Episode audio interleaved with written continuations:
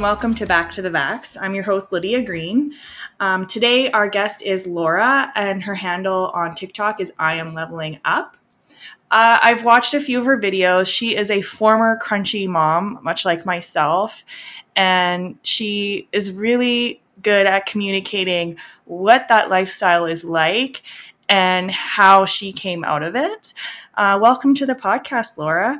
Can you uh, tell us a bit of your journey as a crunchy mom and what led you to come out of it? Hi, I'm so happy to be here. I would love to tell you about my uh, fun story that some people might refer to as a train wreck on TikTok. Um, so in 2015, I was pregnant for the first time and we moved 10 hours away from where we had been previously living. So I had no community at all. And I accidentally um, fell um, into a little bit of a, uh, into a situation with some other moms that um, I quickly became part of their community and I loved them and I thought that they loved me and I started following them in these really weird habits and beliefs that escalated. And before I knew it, five years later, I was, of course, an anti vaxxer and was starting to see some red flags in my community. That was a few months before COVID hit. And I started exiting the scene slowly. And then when COVID hit, I ex- escalated my um, rise out of the crunchy lifestyle back to what people would call a standard American life. And three years later, here I'm at now. Um, I I feel like I am fully separated from the crunchy lifestyle at this point. Me too. Me too. What was one of the things that gave you relief that you could begin doing again?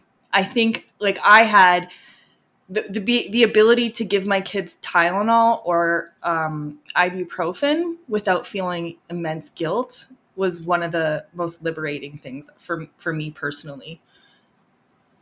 We go on family adventures every weekend, and those have changed dramatically since we um, are no longer a crunchy family because I don't have to um, pre-pack all of our meals in you know these ridiculous containers that are very difficult and heavy to carry. Um, I don't have to pre plan where we're going based on um, what toxins we can avoid. Um, for instance, um, in the fall, when my son was one year old, I was going on a you know meet the moms um, I can't, it was like moms of toddlers group um, and they were going to a corn maze, but I suspected that the corn had been sprayed with Roundup, and so I refused to go. Um, there were a lot of things like that that I just didn't allow my children to be part of. Feeding animals at a petting zoo was one of them. Um, and now they they are kids, and it's it's fun to watch them grow. Yeah. Um, how much of this lifestyle do you think is driven by anxiety? For me, 100%. I was always a fairly anxious person, but when I was pregnant, I was diagnosed with perinatal anxiety. And um, since then, it has not gone away. But I am medicated now, which feels like a world of difference for me because I spent years villainizing big pharma and thinking that it would be the worst thing in the world if I were to take pharmaceuticals. And now on the other side, it's um it's like breathtaking how different it is. Like I enjoy being a mom, I enjoy being in my life, and I know that that sounds like probably really dumb for people to hear, but when you go from being that anxious and wanting to exit your life and then you can suddenly appreciate where you're at, it's it changes everything. Yeah, you you can be in the moment instead of worrying about all of these invisible threats um, that are out to get your child. It's I, I had a similar experience. Like I so because I have Crohn's disease, um, and I've always felt like a failure using medication to treat it. And then just coming from a family that's very mistrusting of authority in general, you know, I kind of, it, it was it kind of set the blueprint for me to fall into this as well. And I same thing like with after my third child, like I always had that that anxiety, but it really finally came to a head. Um, and I ended up getting postpartum OCD and an eating disorder, which is orthorexia, which I maintain I probably had for the whole decade after my first kid anyway. But it just came to the point where I knew so much about every food because I've been part of every uh, natural fad diet that everything was toxic to a point.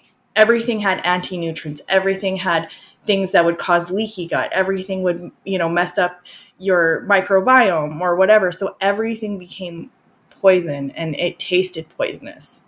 And food didn't have flavor and I couldn't enjoy it anymore and I had zero appetite. And I was breastfeeding my son at the time and I couldn't this was the first time in my parenting journey that I actually considered formula because I couldn't eat enough to breastfeed and every evening he had no milk, but he also wouldn't take a bottle. So I would just switch sides and nurse from empty breasts and cry. And it was the worst experience ever and uh, I went to the doctor and I was I still didn't want medication. I was like, no, this isn't postpartum. Uh, I you should check my brain. Uh, there is uh, definitely a tumor in there because I can't function, and I just couldn't believe it was a mental health thing. I was certain I had a cancer or something, and everything was awful. Like I, my heart would race f- from morning to evening. Evenings were generally the worst and it was a living hell. And my doctor was almost going to send me away to a mental health facility but she begged me one more time like listen if you still have this SSR if you have a brain tumor SSRIs are not going to help you. So why don't you try the SSRI and if you're still feeling miserable in a few weeks we'll, we'll investigate further. And I was so desperate. I said fine I'll do it. And it was amazing because like you say like the medication really did take all that anxiety away and i was able to breathe again you know and parent again and and enjoy life again. So i really can commiserate on that one. Um, i have never heard anybody say in those many words um, exactly what i went through like word for word. Um, the only difference is is that I didn't have that doctor, and I wish that I had had that. I had I had an anti-vax doctor. Um, oh, and my uh, firstborn was uh, the sixth to eighth percentile for weight. Um, I was nursing from empty breasts and begging um, for any solution, and um, was being told that it was that it was normal, it was fine. I remember seeing videos of moms on Instagram who were showing um, the milk that they had pumped and the fat plugs that were on top, and I had oh, never once ever had a fat plug. I didn't couldn't even fathom what it would look like. I mean, I would put my the milk that I had pumped, which was barely anything. It was like half an ounce. I would put it in the fridge, and it would come out liquid there was no difference between it. Yeah, it it that was that was like the I think the death knell of the crunchy lifestyle for me was like going on medication and no longer worrying about every single thing that was going in my kid's body or my body and just understanding that, you know, food is not good or bad, it just is and it has nutrients some of it has more nutrients than others, but none of it's necessarily bad, you know? None of that means that you love your kids any less or that you don't want them to be healthy. It just, like, for me, um, when you talked about the orthorexia and like trying all these different diets, I remember distinctly having cut every single thing out of my diet. I was vegan. I would only eat like raw foods. Like, I was so limited. And then I read The Plant Paradox Mm-hmm. And it was like, you can't eat these certain plants, but you can still do this while vegan. And I was like, but. I'm limited to four foods. I have a funny story. This is going to be a great conversation because I have so so many parallels with your life. So I did the vegan thing and um, and then I was talking to Dr. McDougall, who will answer your emails because he loves recruiting vegans. Like he does, as a doctor, he'll give you advice that he has no right giving as a doctor, um, and um, to in specific individuals he's never seen. And I remember asking him, um, uh, I still have Crohn's. I still am flaring. Like what? I don't know if this diet's for me. And then he advised me to cut uh, gluten and um, legumes. And mm-hmm. I was like, well, what am I going to eat? Well, there's a plenty of, of protein in the vegan diet without those things. It's and, just psyllium husk powder, though. And I was like, what? what? Like, I, that was when I finally, like, gave up on veganism because I was like, how many things can I cut out of my diet before I'm left with nothing? Like, I so yeah, and I, the vegan diet I, out of all of the diets were was the worst for my health condition. Like I deteriorated to the point where I had fistulas and I needed life-saving treatment to get better. Like my doctor was like, "I'm going to give you surgery or this biologic therapy and you can decide which one you want, but you need one or the other." And I'll, so like I didn't because I already had two Crohn's surgeries at that point. I was like, I'll take the medication, and it worked like really well. like in days, I started recovering. So, yay science! But I was still feeling guilty about how I used medication. It was awful.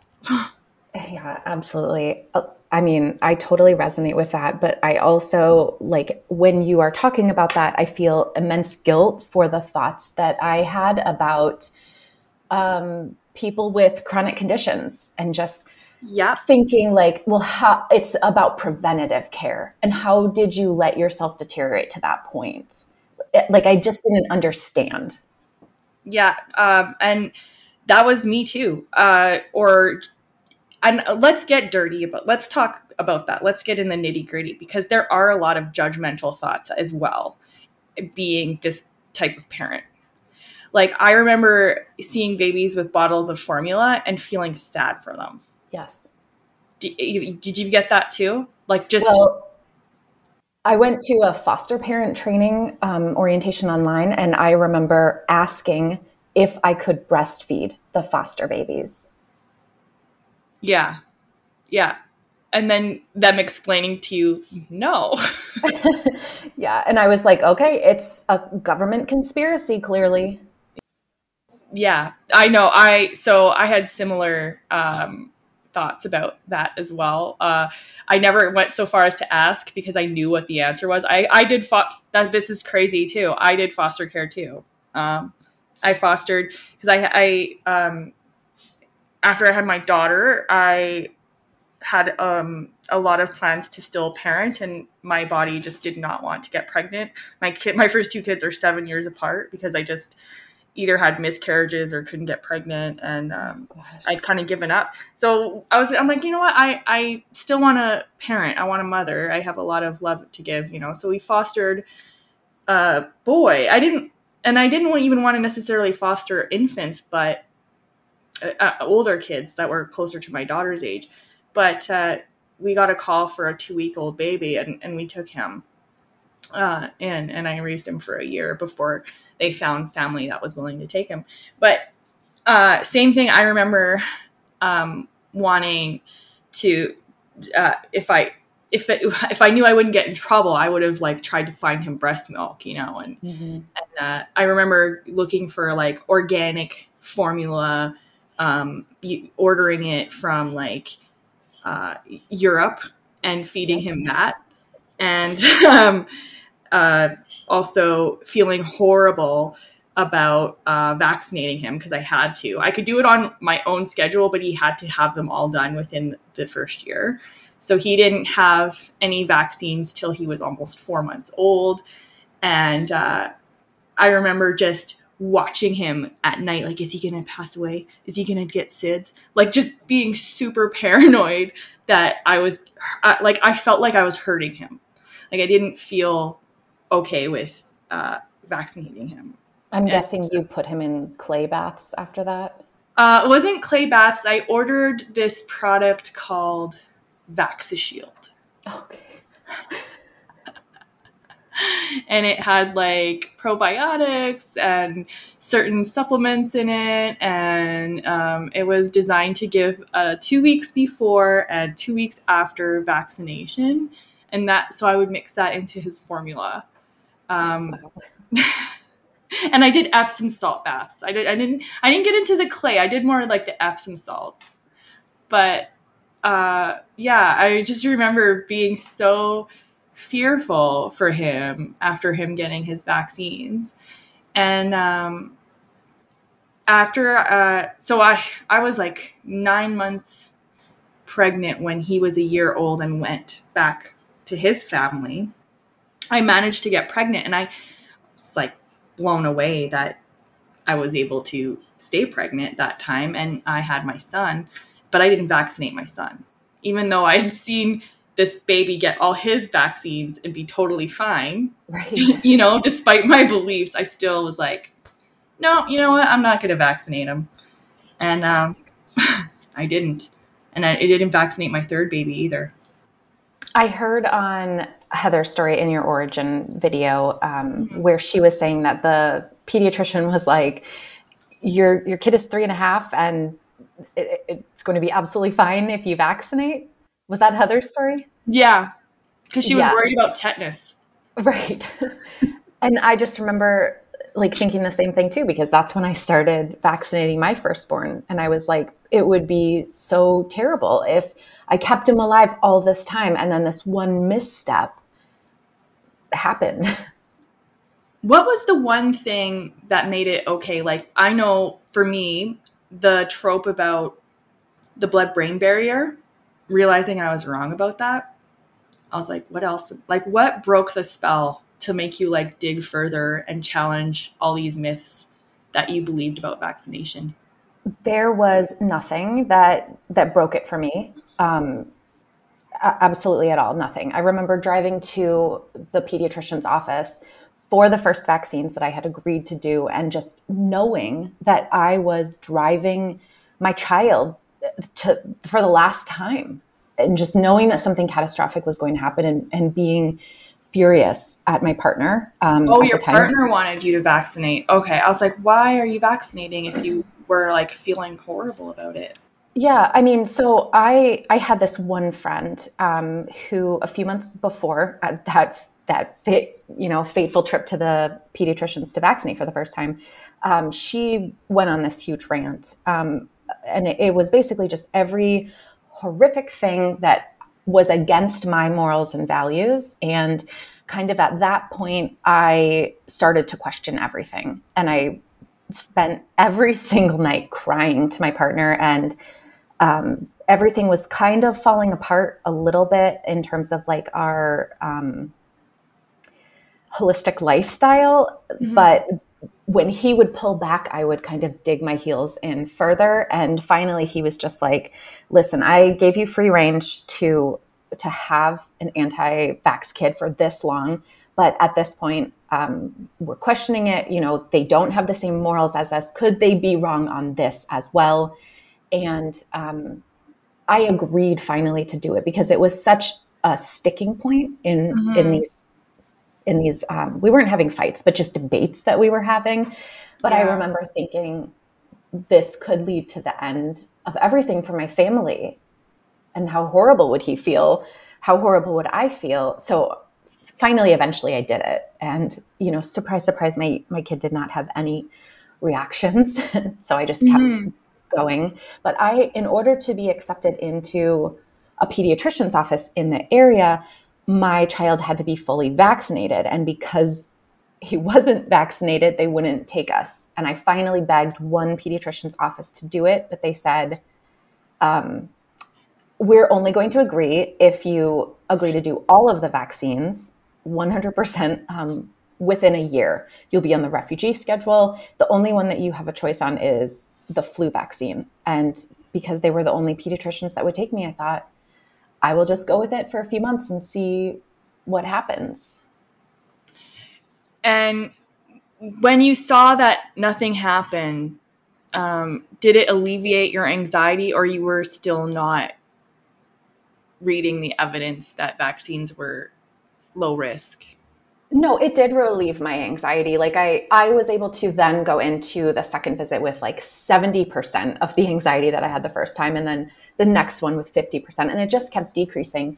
But oddly enough it didn't affect any of the other holistic habits in my life. So I had essentially removed myself from this group of people and just totally isolated myself, um, except for this one hiking group that we were still in. But mm-hmm. um, they knew that I was vaccinating and they kind of um, pushed me out of that group. So I eventually got isolated from them too.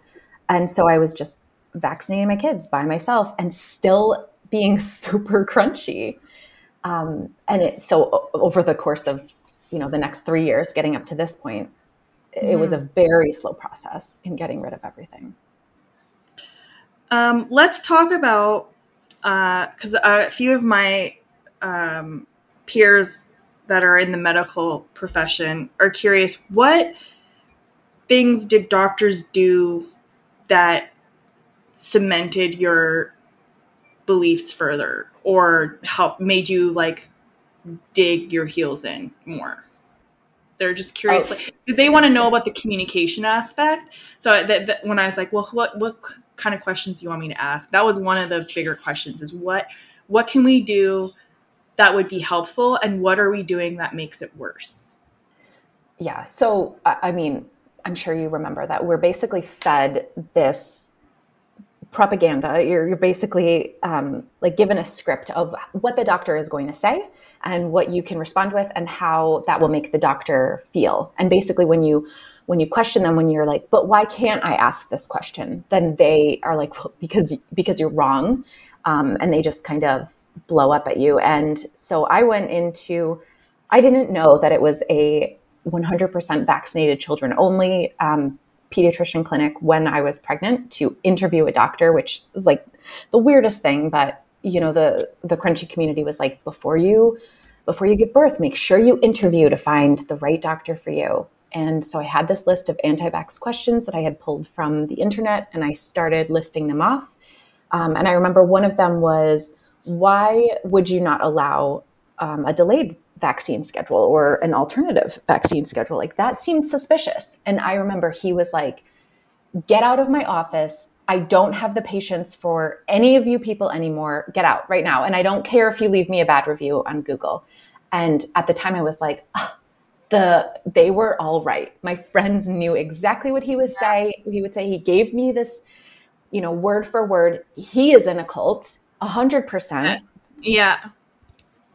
So I I think maybe if he if he hadn't uh, agreed with me and didn't want me to ask the questions, if he had just been a little bit kinder, maybe it wouldn't have been so. Um, it seemed so scripted off of what mm-hmm. they had mm-hmm. said. But I completely understand now, in retrospect, why he got that upset because these are the questions he would hear over and over from people like my former self. I think they don't understand too, and, and that we are prepared ahead of time by our cult on the signs to look for and the gotcha questions. Uh-huh. And I I really inform them about like make sure if you don't know something that you're not filling in a gap to sound like you know what you're talking about. Like it's because sometimes they'll ask questions that you're probably not asked on a regular basis and you actually do need to like read up on. And I have had friends, even in my own community, that have asked nurses or doctors questions and they've given the wrong answer uh, in, you know, a moment of trying to look like they know everything. And it's okay not to know everything in the moment. So if you don't know something for sure, say you don't know and that you'll get back to them later because if they get you in that moment um, not being totally correct, they will use that as a reason to not vaccinate.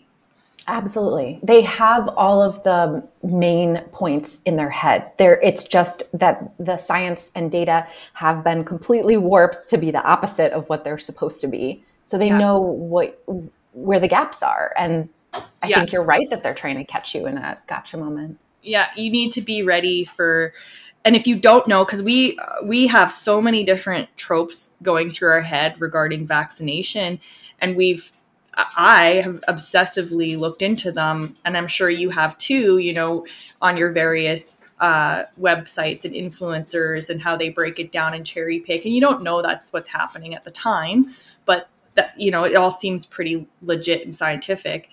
Um, so yeah, they need to be ready for that. And uh, a lot of them are not. And then, you know, then you walk away going, I know more than this guy, and I'm not letting him anywhere near my kids.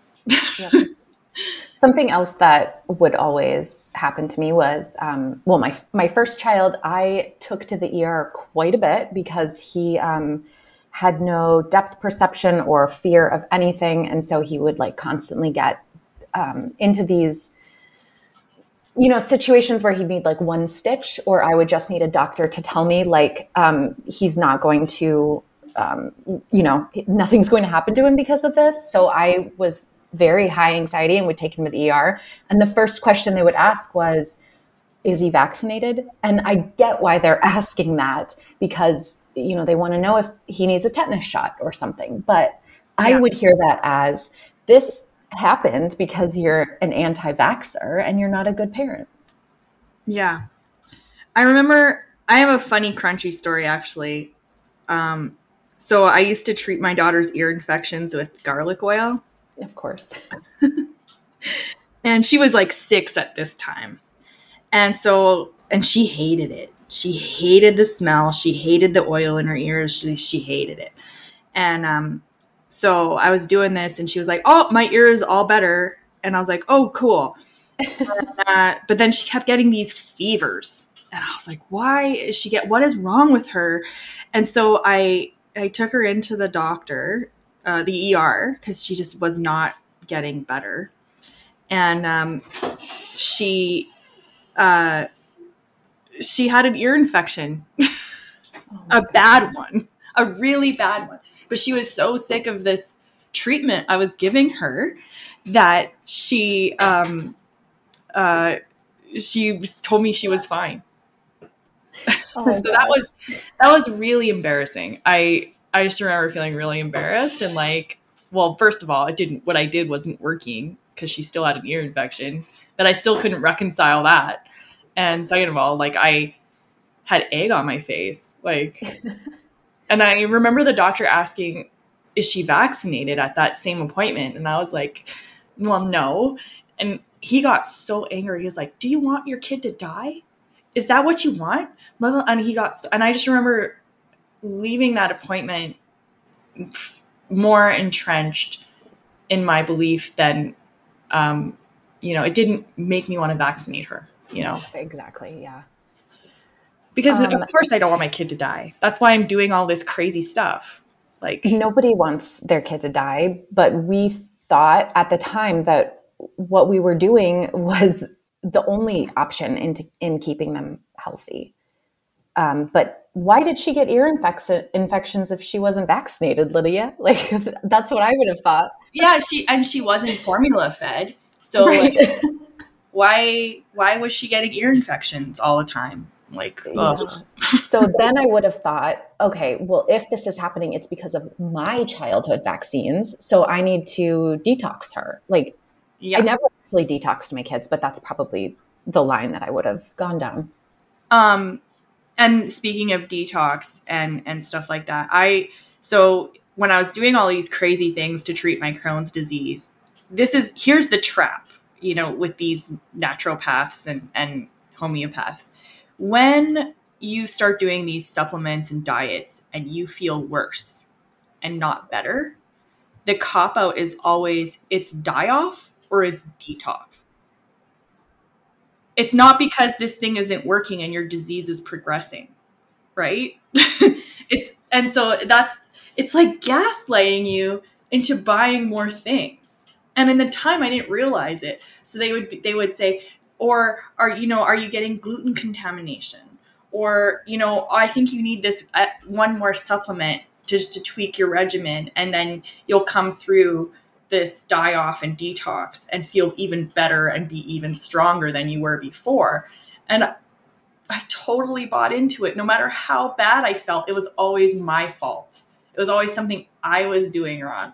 It wasn't that they were wrong. Yep. Did you feel that way too? Like, or did you notice that as well? Like anything that didn't work out was not the fault of the the cult or the program. Was it was your fault? Oh, absolutely. But something that that I ruminate on constantly and it's actually flipped to I'm not so mortified and just horrified that I went through this. Now it's actually like it's kind of like a funnier story. Um, is I went to a chiropractor um, for you know getting my back cracked, and she was a functional medicine doctor as well. Um, so she did a lot of blood work, and all of my blood work came back that I was 100% healthy in every single way. Like it was all just green ranges. Mm-hmm. And she said, well, actually, it is a conspiracy within the medical community. And these certain things um, are not supposed to be green, but they have skewed it for the unhealthy people living the standard American lifestyle. So we need to tweak these, and you need to buy these supplements. And I have a three stage detox program that I want you to buy.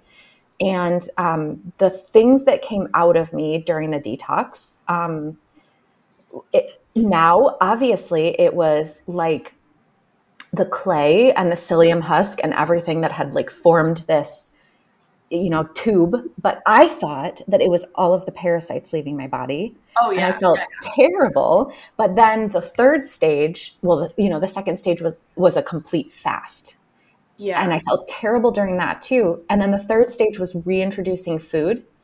And I was like, I feel so much better.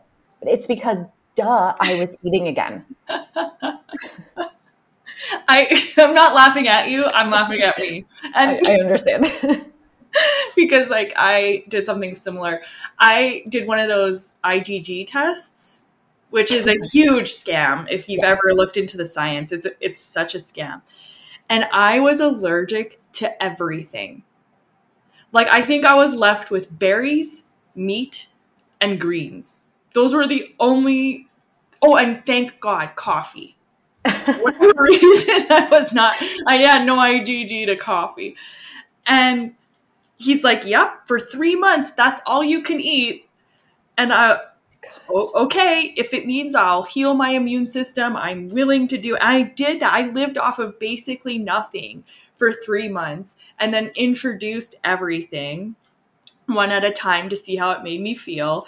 And then did the IgG test, and it was just as bad as the first time.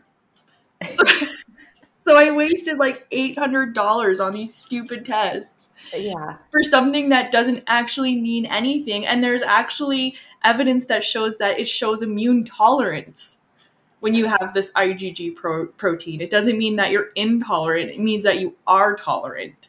So, yeah, it was a waste of money and embarrassing now, but um, I don't remember which was which, but those tests told me that I was either allergic to grapes or raisins, but then fine with the other option. Yeah, like some of them make no sense. Like some of them will say like, "Oh, you you're allergic to oranges, but lemons are fine." Right.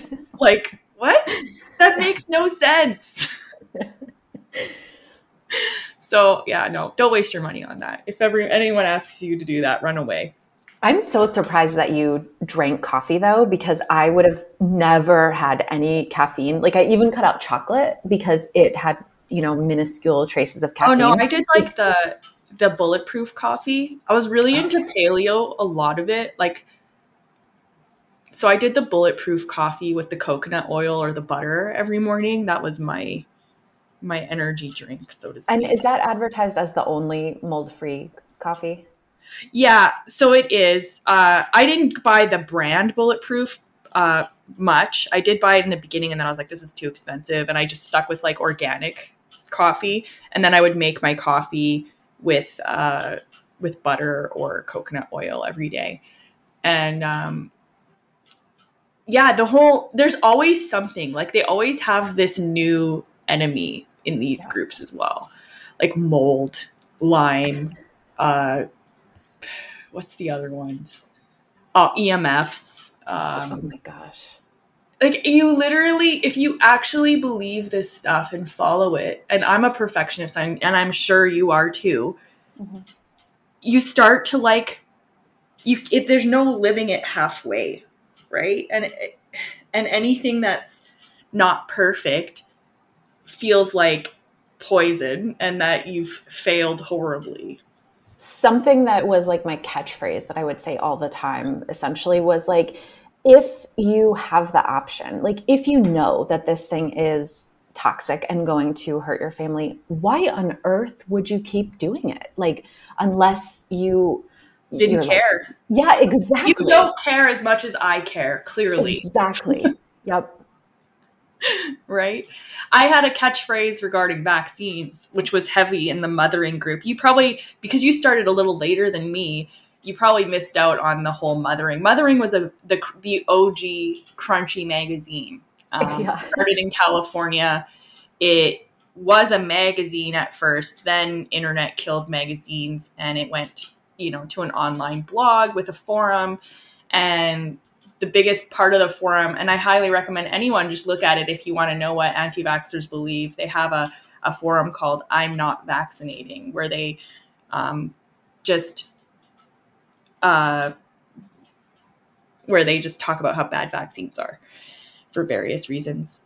But uh, now I forget where I was going with this. Well, I was not in the Mothering magazine era, but I was in the um, Mothers for Vaccine Choice. Oh, yeah, yeah. Wellness Mama was my guru. Yes. I did follow Wellness Mama for a bit too. And um, and then I was in a few Facebook groups. I was in the Larry Cook one for a while. that oh my god.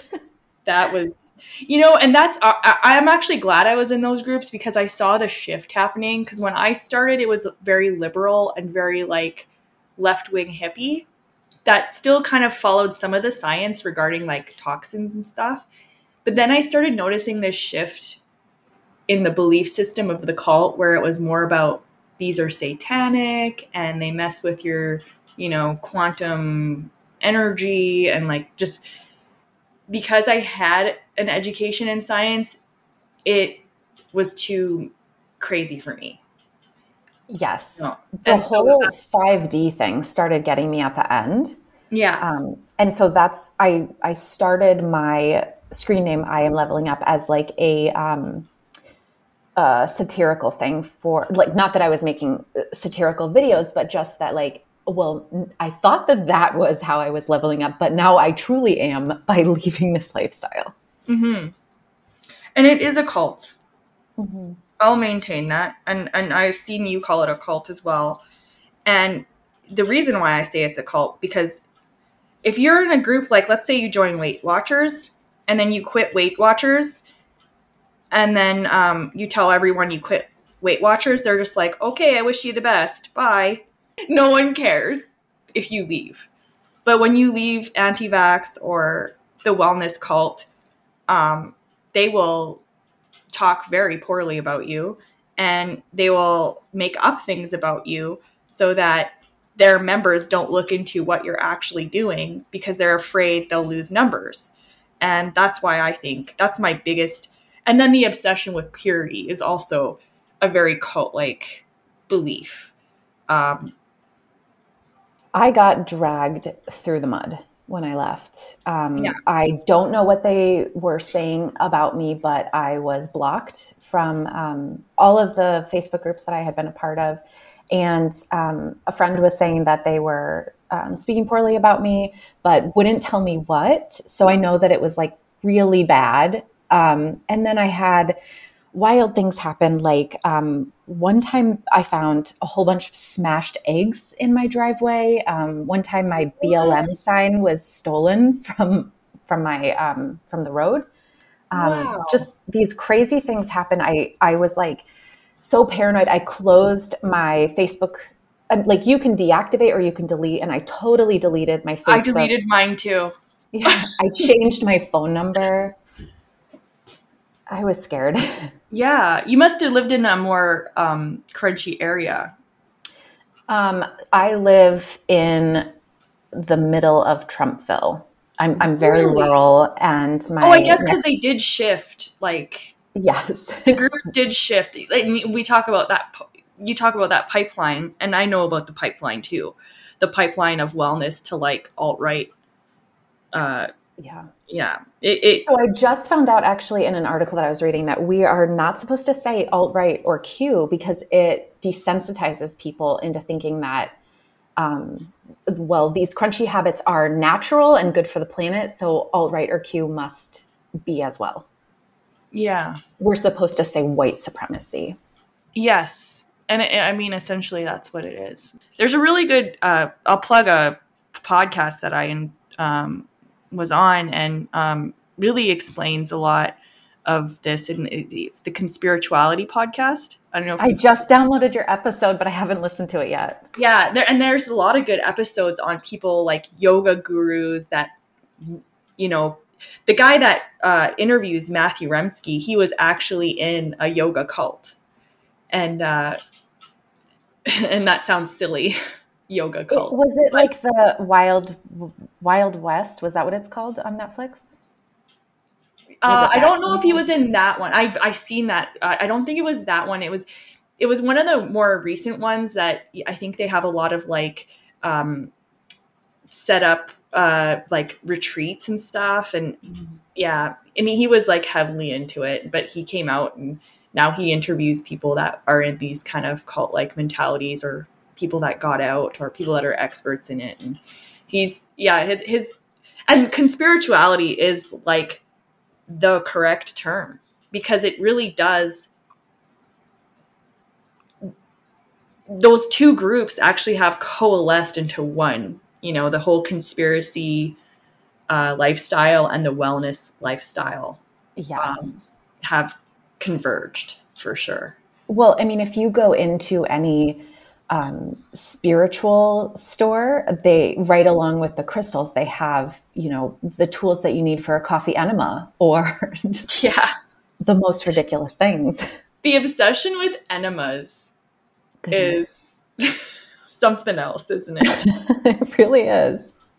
I remember the last time I did one, I thought I am going to need to go to the hospital right now because I something has exploded in me. This is not good. I read so on one of these like forums, so someone is like co-opted it and like sharing like um tweet or not tweets, messages that people leave.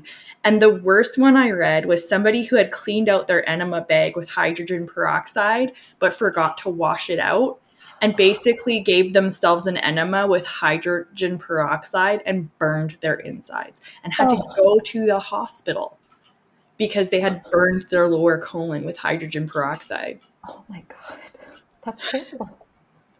That's so terrible. I know we're laughing. Like I don't want to laugh at this, but like that could have happened to us. Oh my god. I know. So, I'm, I'm, it's not funny. It's not funny. No. Oh my gosh. I feel so bad for them. yeah, that whole enema thing is they, and it comes full, full circle. I've also seen them because there's like the urine part of the call. I did not get into the urine therapy. I didn't either.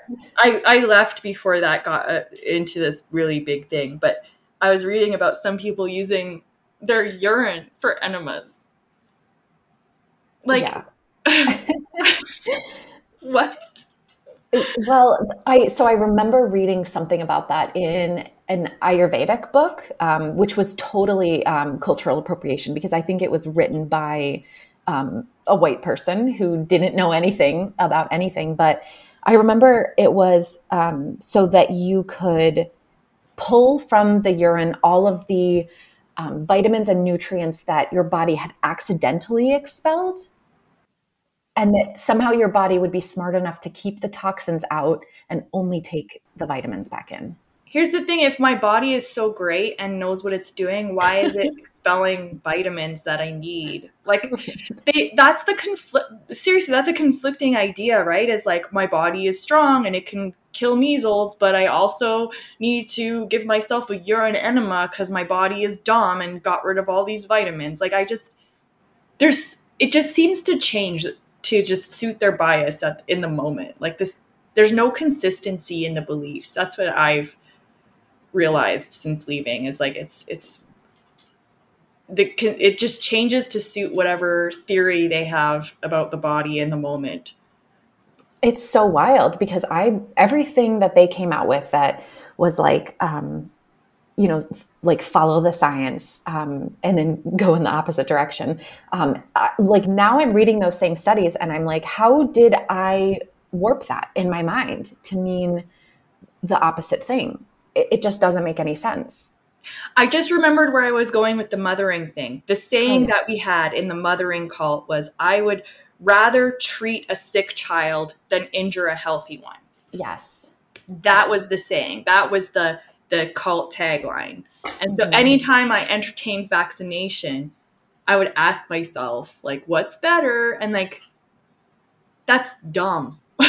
like yeah. if you can prevent it's it doesn't take a risk benefit analysis into account because a vaccine is really low risk and if you can prevent your child from getting these diseases that risk is worth taking absolutely but like i remember being in that group and thinking that oh wow that is so profound you know but it's it's not it's a harmful ideology I think that, I mean, I, I, don't know this for sure. I've just been looking through old pictures recently. And I think that when my firstborn was two, um, he had the measles. Wow. I took pictures of him. He was covered head to toe in these like um, very light chickenpox looking things, but they weren't actually blisters. And, and it, it wasn't roseola? It, it could have been. Um, I remember taking him to the pediatrician who was an anti-vax doctor and him saying like, well, just, just wait it out. Just try these things. It doesn't matter what it is. His body is fighting it just, just fine um, mm-hmm. With his 104 degree fever.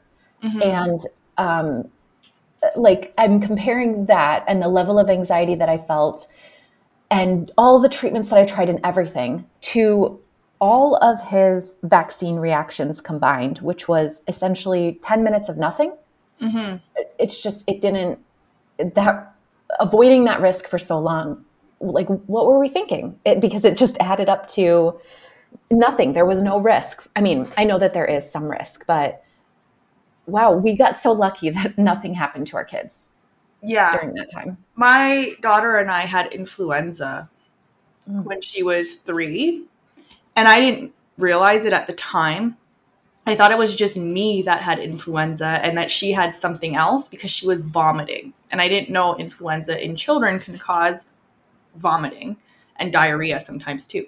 And so she could not keep anything down. And I was calling the nurses line every day to make sure that she was okay because I couldn't bring her in because I was so sick myself. And I remember feeling like it was a rite of passage that we had come through this horrible illness that as a teen my daughter still remembers as the puke sickness and she was three um, and she had lost weight and she was already like your first kid was tiny too my daughter was a third percentile kid so she was she's and she's shorter than me i'm five one and my daughter at 14 isn't going to grow much more and she comes up to my shoulder um, so she's just a tiny kid. But I just remember after we had, because she couldn't even eat solids for three days. And then um, for another three days, it was just fluids like soups and stuff. So she had lost quite a bit of weight. And I remember finally being able to give her a bath because that's how sick I was. And just seeing her spine and her ribs and being like, wow, she lost weight she didn't even have but I just remember her um, just being so deathly. Like she just looked awful, and um, and then like rewriting it in my mind, like, oh, we survived. Now she's stronger for it, yeah. and it was completely unnecessary. Like mm-hmm. natural immunity. Yeah, like if you can prevent suffering in your children, you should. Like she yes. didn't. She didn't have to go through that she, we could have just got flu shots and it would have been hopefully you know even if it wasn't a good match it still show there's evidence that it's less severe and um, yeah i i cannot believe that i warped that experience into something positive because it really wasn't. And she was so close to probably, you know, having something severe happen. But you really have to warp, warp it because um, otherwise it's just so traumatizing. Yeah, exactly. Like you, I, and and that is with with any trauma, you do what you can to f- make it fit into your world so that you can survive, right? And but when it comes to like something like that, there's a lesson to be learned and the lesson wasn't, oh, she's a stronger person. it was, oh, this is why vaccines are important. Um, one more question. Uh, I asked the first one was like what people shouldn't do. What should healthcare workers do to enhance communication with their patients without alienating them? Like, what can they, how can they approach this uh, crunchy and anti vax parent to have something hopefully reach them? Yeah, so I think that um, something that is glossed over a lot um, when a new baby is born is the parents' experience. Um, and for me as a new mom, I was just completely inundated with the anxiety and worry that something would happen to this tiny creature under my care. Um, and so I think that that even if it's a pediatrician who is focused on the child, like just being a kind, caring, compassionate person to the mother and not acting like the mother is just this vessel for holding the child. I think that that goes a long way because the the one thing that that everyone seems to have in common in getting sucked into this crunchy lifestyle and ultimately the crunchy cult is that they don't have that support and they don't have that kind caring compassionate person who care who gives a shit about them at all. Sorry for swearing um no that's fine. Yeah. I swear a lot so.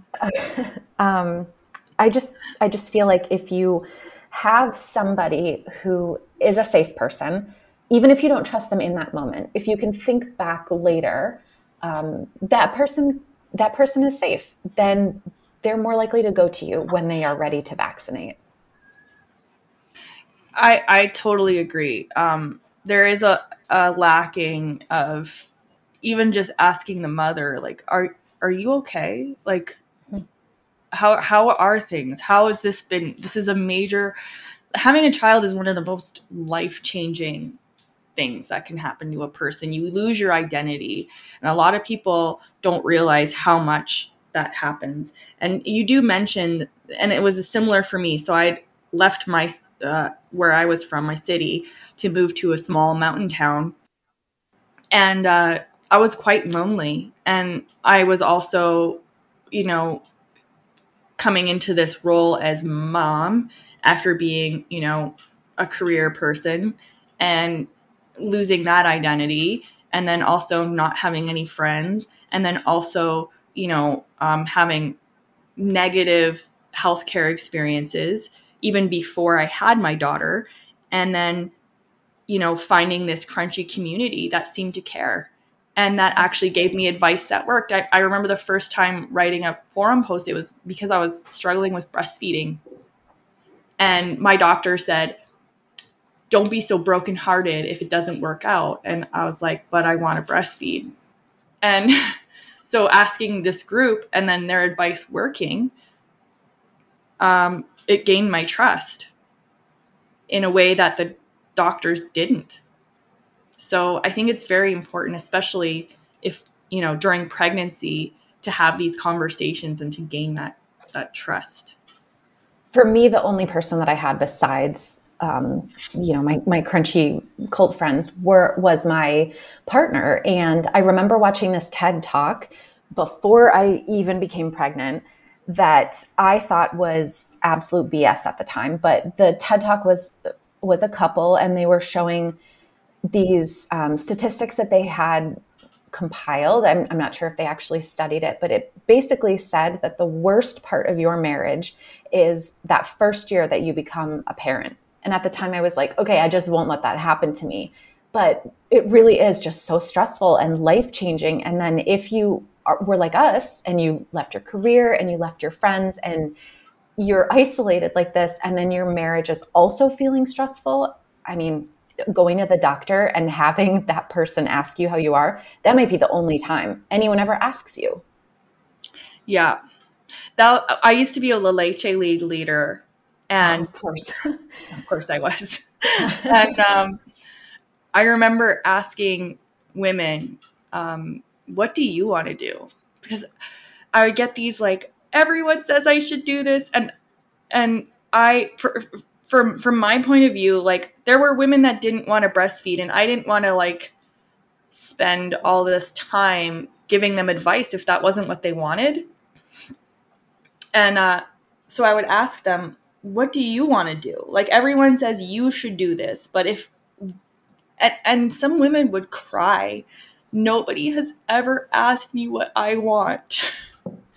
and they would just have this breakdown and I'd be like, "Okay, well, I'm asking you, what do you want?" You know, and they'd be like, "I do want to breastfeed, but it's so hard and I don't know, you know." And then because they were calling leche, like they usually did want to breastfeed, but there were women that were ready to stop Mm-hmm. And um, of course, being in La Leche League, I couldn't give them formula advice. I'd have to tell them to call their local public health.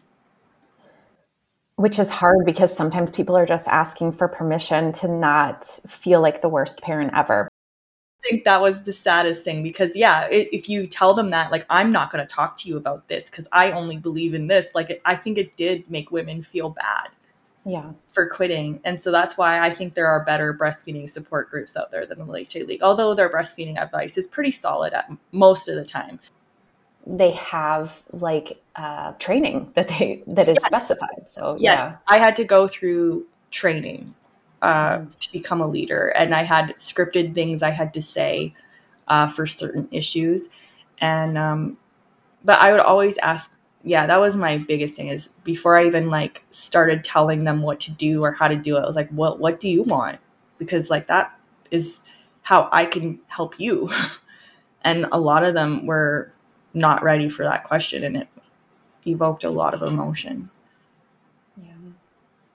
Do you have anything you want um, people that are considering leaving this lifestyle or lightening it up a little?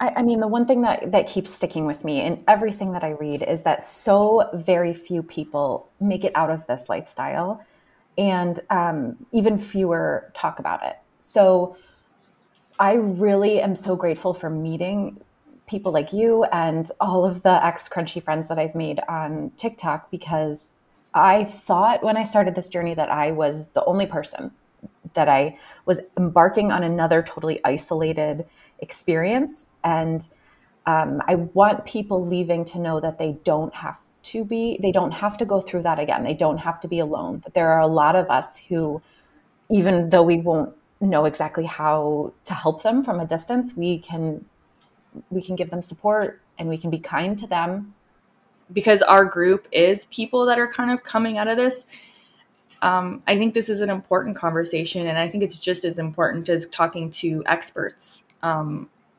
in when it comes to deconstructing this lifestyle.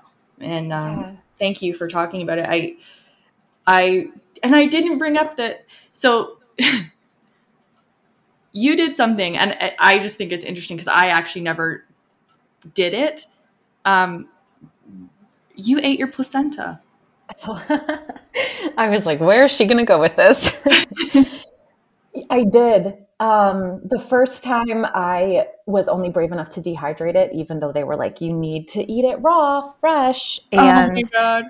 It, in retrospect, I think that it created my low milk supply and it made my um, I, I, like I don't think I had postpartum psychosis, but I think I was like a hair away from there, and I think that it made that experience so much worse for me. I think it also made my baby sick.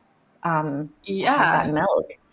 But then the second time, I was like, I'm going to try it again and just see how it goes. And I, um, I was laying in bed. I had like barely just expelled the placenta, and they whisked it off to the kitchen and in my wow. own blender, um, blended it up with um, a Costco mm. smoothie packet. And I remember being like horrified of the plastic that they were using.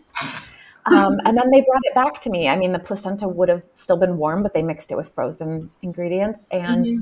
I drank it. And I also had pills afterwards, but I didn't end up finishing the bottle of pills. Um, and this time around, the second time around, I did not have um, as bad as of postpartum depression. Yeah, and that's the thing is that without a controlled study, we can't actually know that if it was just that's the way it was going to be this time or it actually helped. Exactly. And that's and that's where a lot of uh, myths in these alternative health communities come from is because a lot of things are self-limiting and you use this you know thing for a cold and you think it helps but your cold was going away anyway like and that's why right. science is so important is because without that um, study uh, you know double blind or whatever or randomized control trial we can't know that.